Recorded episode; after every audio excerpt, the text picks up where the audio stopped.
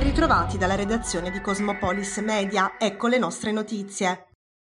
I poliziotti della squadra volante hanno eseguito un'ordinanza di custodia cautelare in carcere nei confronti di un 42enne tarantino presunto responsabile del reato di maltrattamenti nei confronti della compagna.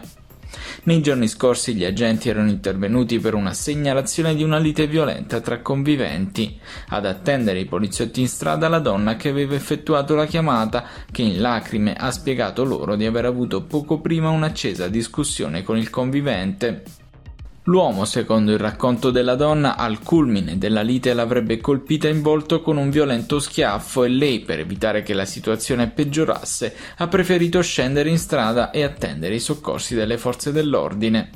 La donna, che presentava evidenti segni sul collo, ha chiesto ai colleghi di allontanare il compagno dalla propria abitazione, essendo lei l'unica intestataria del contratto d'affitto dell'immobile. Secondo le affermazioni rilasciate dall'uomo, in passato vi erano già stati diversi interventi delle forze dell'ordine presso la loro abitazione a causa dell'instabilità emotiva della donna. Gli agenti lo hanno invitato ad allontanarsi dall'appartamento mentre la bambina della coppia è stata affidata alla madre. A seguito della denuncia formalizzata dalla donna e dalla rapida attività di indagine che ne è scaturita, il GIP presso il Tribunale di Taranto ha condiviso la richiesta avanzata dalla Procura della Repubblica, ritenendo che la misura cautelare in carcere fosse la più idonea per la tutela della vittima. L'uomo è stato quindi accompagnato presso la casa circondariale del capoluogo ionico. Coronavirus. Il bollettino del 31 agosto segnala in Italia 21.817 nuovi casi e 90 decessi. Il tasso di positività diminuisce rispetto al giorno precedente e si attesta sul 13%. Sul fronte dell'occupazione ospedaliera scendono a 213 le persone ricoverate nelle terapie intensive, mentre diminuiscono a 5.091 i degenti in area non critica. In Puglia il bollettino regionale segnala 1.114 nuovi casi e 4 decessi nelle ultime 24 ore. Sono invece 135 i contagi attestati nel Tarantino. Al momento nella regione sono 19.855 le persone positive al Covid, di cui 230 ricoverate in area non critica e 11 in terapia intensiva.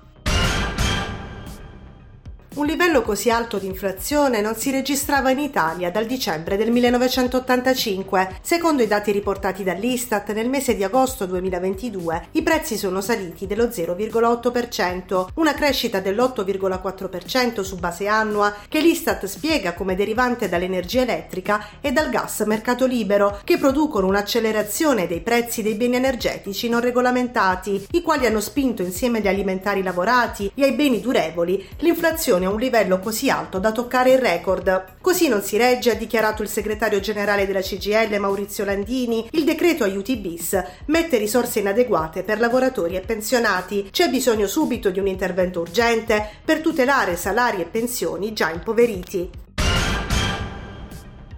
Un'altra allerta gialla per la regione Puglia. La protezione civile ha infatti diramato un messaggio di allerta per rischio idrogeologico dalle ore 8 alle ore 20 dell'1 settembre. In quest'arco di tempo sono infatti attesi fenomeni a carattere temporalesco sull'intero territorio regionale, con un'intensità maggiore sulla Puglia settentrionale e precipitazioni moderate sul resto della regione. Per la Puglia si tratta del quattordicesimo messaggio di allerta diramato dalla protezione civile nel solo mese di agosto.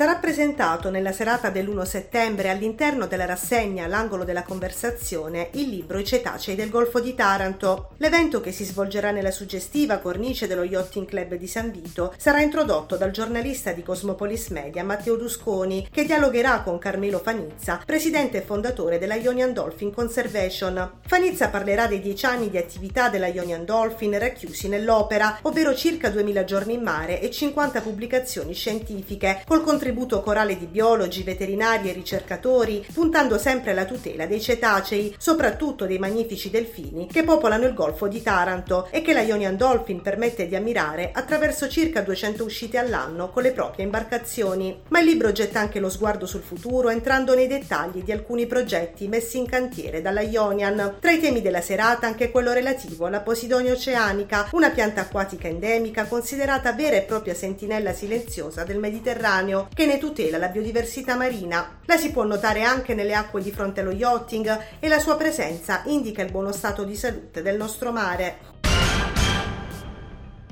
Prosegue l'organizzazione di Taranto 2026, ventesima edizione dei Giochi del Mediterraneo. Dal 13 al 22 giugno 2026 26 paesi partecipanti schiereranno oltre 4.000 atlete e atleti pronti a contendersi loro e il podio nelle 25 discipline che compongono il cartellone degli eventi. Sono 20 i comuni pugliesi che hanno scelto di sostenere Taranto mettendo a disposizione i propri impianti sportivi per ospitare gare e allenamenti. Lecce, oltre allo stadio Via del Mare, metterà a disposizione il proprio palazzetto dello sport, così come faranno Avetrana, Brindisi, Castellaneta, Conversano, Fasano, Ginosa, Grottaglie, Leporano, Martina Franca, Massafra, Montemesola, Mottola, Pulsano e San Giorgio. Si potranno usare anche le piste di atletica di La Terza Estate, così come l'impianto di tiro con l'arco di Crispiano e l'impianto di tiro a volo di Torricella. La manifestazione torna in Puglia dopo 29 anni quando fu Bari a ospitare le gare della tredicesima edizione dei Giochi del Mediterraneo sostenuta da 14 comuni pugliesi.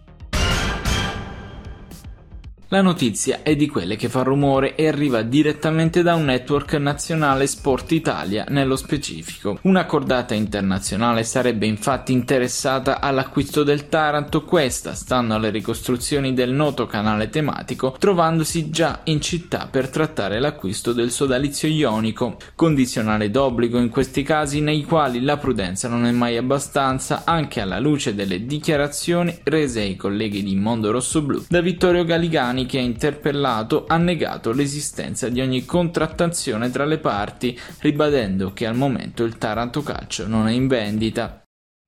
Dalla redazione di Cosmopolis News è tutto, al prossimo aggiornamento.